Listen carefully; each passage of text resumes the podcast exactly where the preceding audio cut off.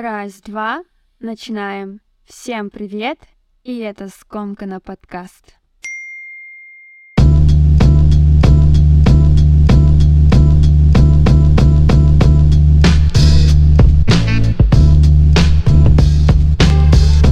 Слушатели Скомкана, Yo Girl, Work Hard and Smart this week. И, наконец, нашла время сесть и записать новый эпизод подкаста. Идет активная подготовка к отпуску, и это совсем не означает, что я бегаю, собираю чемоданы и думаю, сколько купальников брать с собой. Нет, это означает, что работы стало в два раза больше, если не в три, потому что перед отъездом надо закрыть все самые важные задачи, чтобы было спокойнее во время отдыха, а сумку я как раз-таки собираю в самый последний момент. У меня такой вопрос созрел. А что, собственно, происходит с погодой в Оте? Вроде май месяц, а ночью температура опускается до нуля. Это где такое видно? В каких еще регионах наблюдается низкая температура, я не знаю, но я точно знаю, что на севере холод собачий. Обычно этот отрезок весны мои родители посвящают работе в огороде, но в этот раз терпеливо выжидают теплые дни. Хочется уже прогреть кости под палящим солнцем юга, а не вот эти вот утренние непонятные зависания перед выходом с мыслями, что надеть, потому что в куртке уже жарко, а в плаще пока еще холодно. Но сегодня мы вовсе не о погоде будем говорить, я бы хотела сразу приступить к 12 выпуску без каких-либо прелюдий, но сперва уже по традиции дайте мне сделать глоточек чая.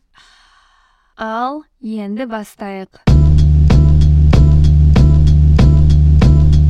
Слушатели Скомкана, я неожиданно для себя решила с ноги залететь на этот эпизод подкаста. Именно поэтому начинаю с одной из не самых веселых историй, которая произошла со мной где-то две недели назад. Как-то после тренировки я решила пойти и встретиться с подругой поужинать. Мы с ней живем в одном районе, нас буквально разделяет пару улиц. Гаухар, если ты это слушаешь сейчас, girl, appreciate your supportive heart. Так вот, поужинав, мы, как обычно, пешком возвращались домой, попрощались, и я иду к своему перекрестку, чтобы пройти светофор, и вижу девушку с распущенными волосами по пояс, которая идет в том же направлении, что и я. В руках у нее были семечки. Я подошла к перекрестку, выжидаю зеленый свет, и тут та самая девушка с семечками становится прямо рядом со мной по правое мое плечо и задевает мой огромный шопер, который был забит спортивными вещами. Я понимаю, что мой шопер массивный и отодвигаю его как бы за спину. Эта девушка дает круг и сзади задевает мой шопер снова, думала я,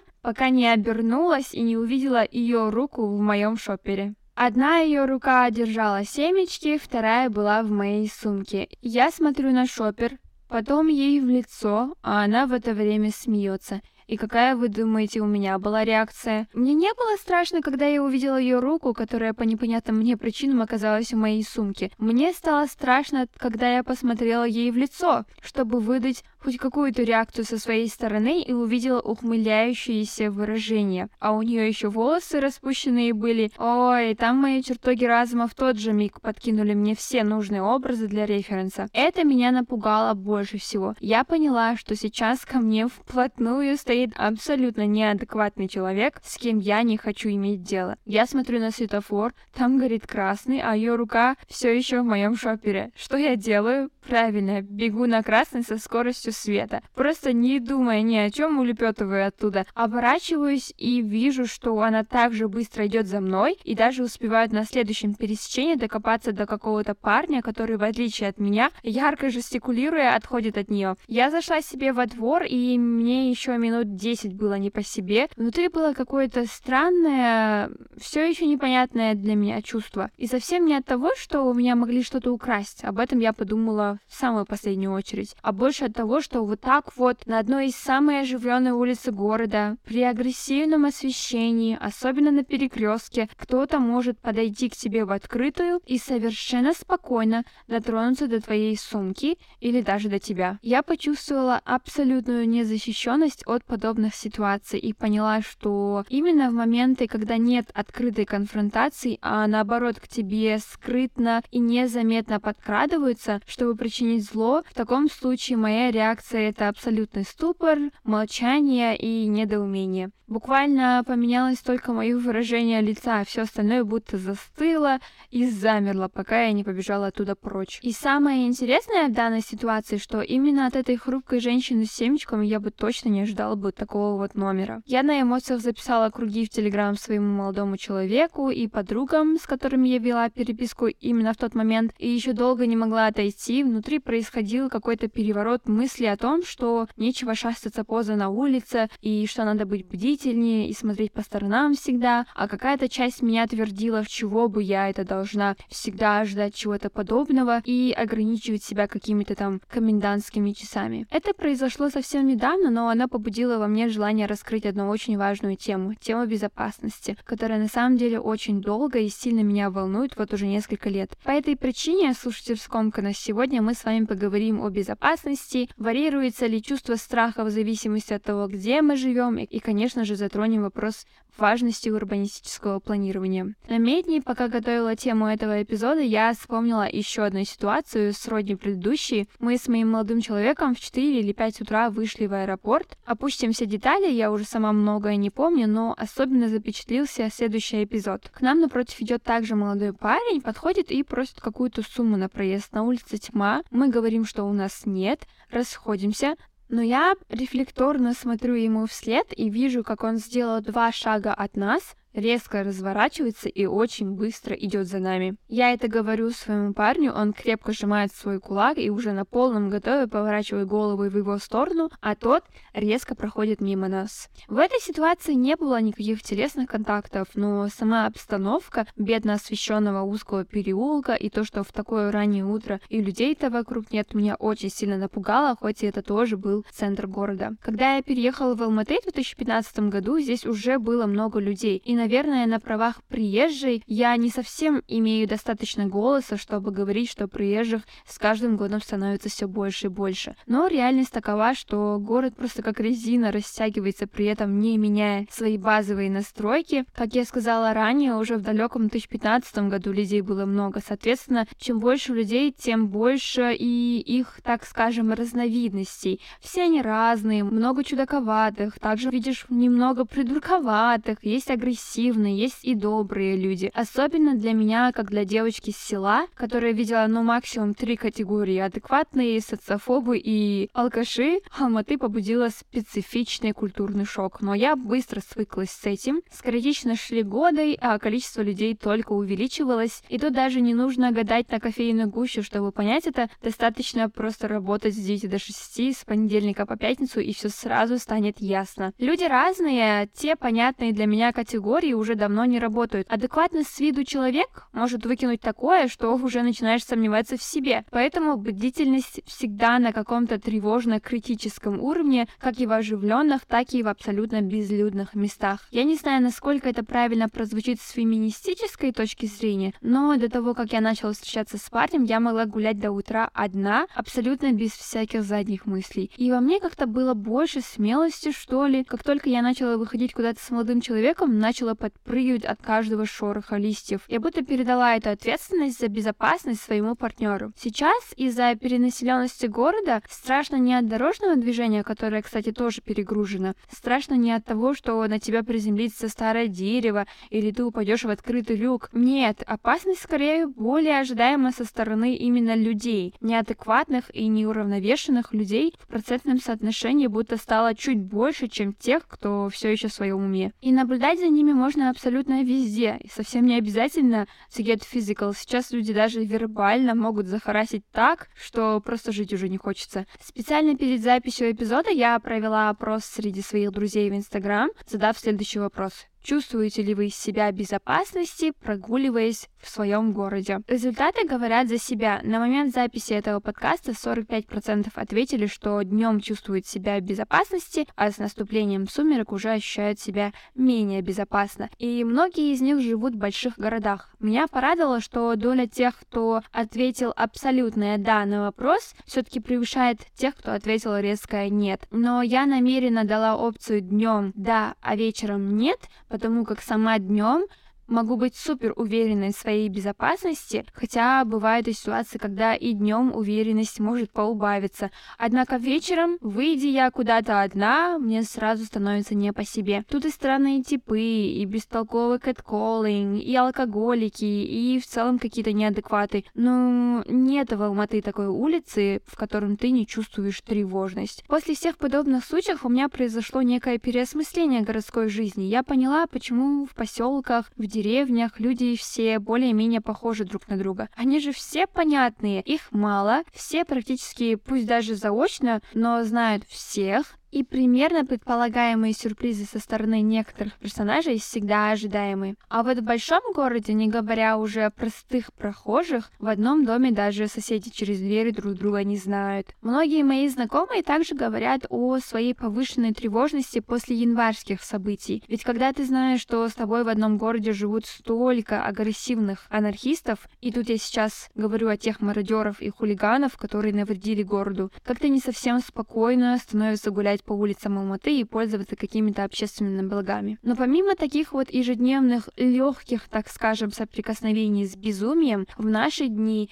происходит и то, что просто не поддается какому-либо объяснению. Одна из недавних ситуаций — это пакет внутри которой была голова женщины. Думаю, что большинство из вас уже знакомы с этим резонирующим заголовком прошлого месяца. Почему-то многие издания сочли нужным подчеркнуть то, что жертва имела судимость и не одну. Но это ведь никак не не меняет контекст, от которого веет немного средневековьем. Просто обезглавили человека, женщину, подкинули в магазин, завернув в пакетик в Алматы 2023. Меня очень сильно пугает одна новость, не говоря уже о самом произошедшем преступлении. К нашему большому сожалению, на женщин навешен большой ярлык слабого звена, который тоже вгоняет нас в какие-то иллюзорные рамки и в целом корректирует воспитание и становление женщины с той поры, когда она еще лично не может принимать собственные решения. Женщина, девушка, девочка, слабое звено, цветочек, надо лелеять, беречь, это все круто, однако было бы намного круче, если бы изначально курс был таким.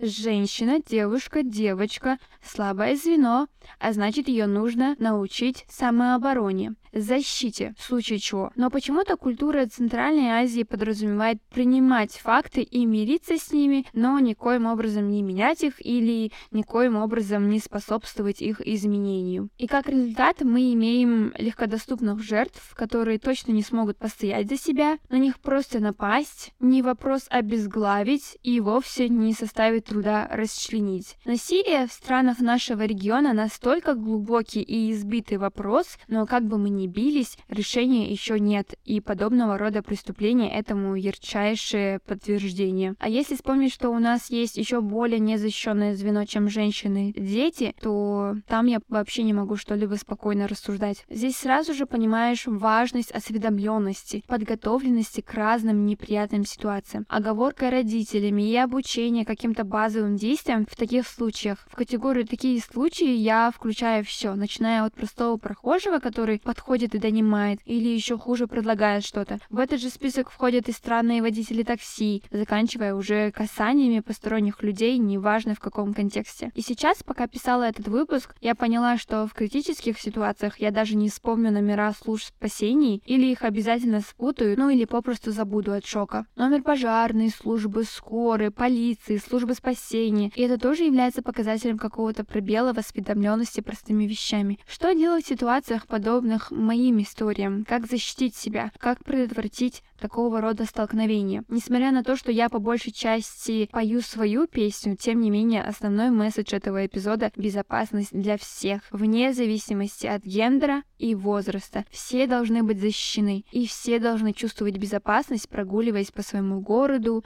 селу, району, будь то мужчина, женщина, ребенок или пожилой человек. В нивелировании данного вопроса, помимо всего прочего, особо важную роль занимает урбанистическое планирование.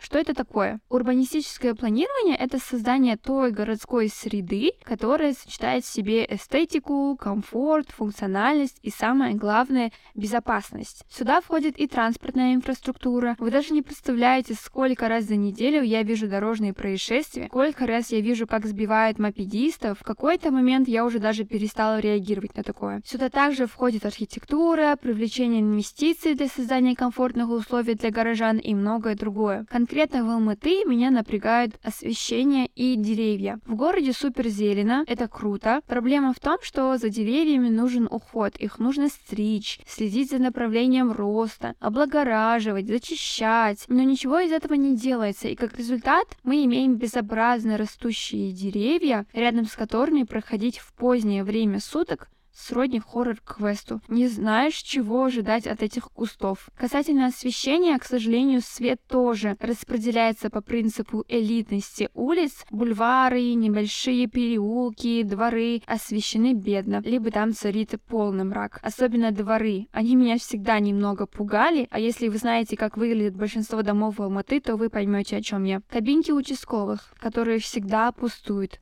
Где эти сотрудники, мне непонятно вообще. Раньше, когда я жила в Таугуле, я могла идти в Магнум и по пути увидеть, как мужчина просто избивает женщину, а в пяти метрах находится кабинка участкового или дежурного, и там, конечно, никого нет. Даже не знаешь, к кому обратиться в таких ситуациях. И, конечно же, невольно наводишь себя на мысль, как же сложно растить ребенка в такой среде, где в автобусе тебя могут толкнуть, унизить или еще хуже домогаться, где на улице могут обокрасть, избить, покалечить, где на дорогах могут убить убить, где в магазине могут обмануть, но человек же не может постоянно держать это в голове. Мы, как обычно, проживаем свои дни, ничего не подозреваем, беззаботно гуляем по вполне знакомым нам улицам, а потом кто-то сует свою руку в наши сумки. И такое, как оказалось, тоже бывает. А что если постоянно думать об этом, что отовсюду может исходить какая-либо опасность? Мне кажется, это просто верный путь к тому, чтобы побыстрее свихнуться, но и полностью расслабленно шагать по улицам, неважно, города или села, тоже не самый лучший вариант. Ну, для начала нужно быть внимательным на дорогах, уведомлять близких, когда идете по стрёмным отрезкам улицы или же находитесь рядом с подозрительными людьми, верить своему внутреннему инстинкту, интуиции, так скажем. И вот, например, мы с подругой собираемся купить себе перцовые баллончики, потому что уже потеряли уверенность во всем и всех. И, конечно, не вступать в конфликт с людьми, потому что никогда не знаешь, что от них ожидать. Не каждый способен совладать с собой и своей агрессией, поэтому лучше избегайте таких открытых столкновений. Начала этот подкаст истории, завершу также историей, которая произошла со мной в понедельник. Мы шли с тренировки с подругой и уже подошли к пересечению, откуда обычно расходимся по домам. Только подступаем к перекрестку, бурно обсуждая читая что-то, как один здоровый мужик с двумя или даже тремя собаками, я не успела разглядеть, довольно-таки громко в наш адрес начинает говорить, как бы насмехаясь, что-то вроде «Ой, сплетницы, болтушки», якобы осуждая нас за диалог, который мы вели. Все бы ничего, если не его выражение лица, но это точно был нездоровый человек, плюс собаки. Конечно, мы просто пролетели мимо и таким же темпом долетели до дома. Вкратце, чудаков стал стало больше. На улицах Алматы, по крайней мере, а ощущение безопасности все меньше и меньше. Как часто вы сталкивались с неадекватными людьми? Если у вас какие-то tips or tricks, как избегать такие ситуации или решать их? На этом я завершаю, слушатели скомкана. Надеюсь, что не гиперболизировала эту проблему в вашем сознании. I'm just trying to raise the awareness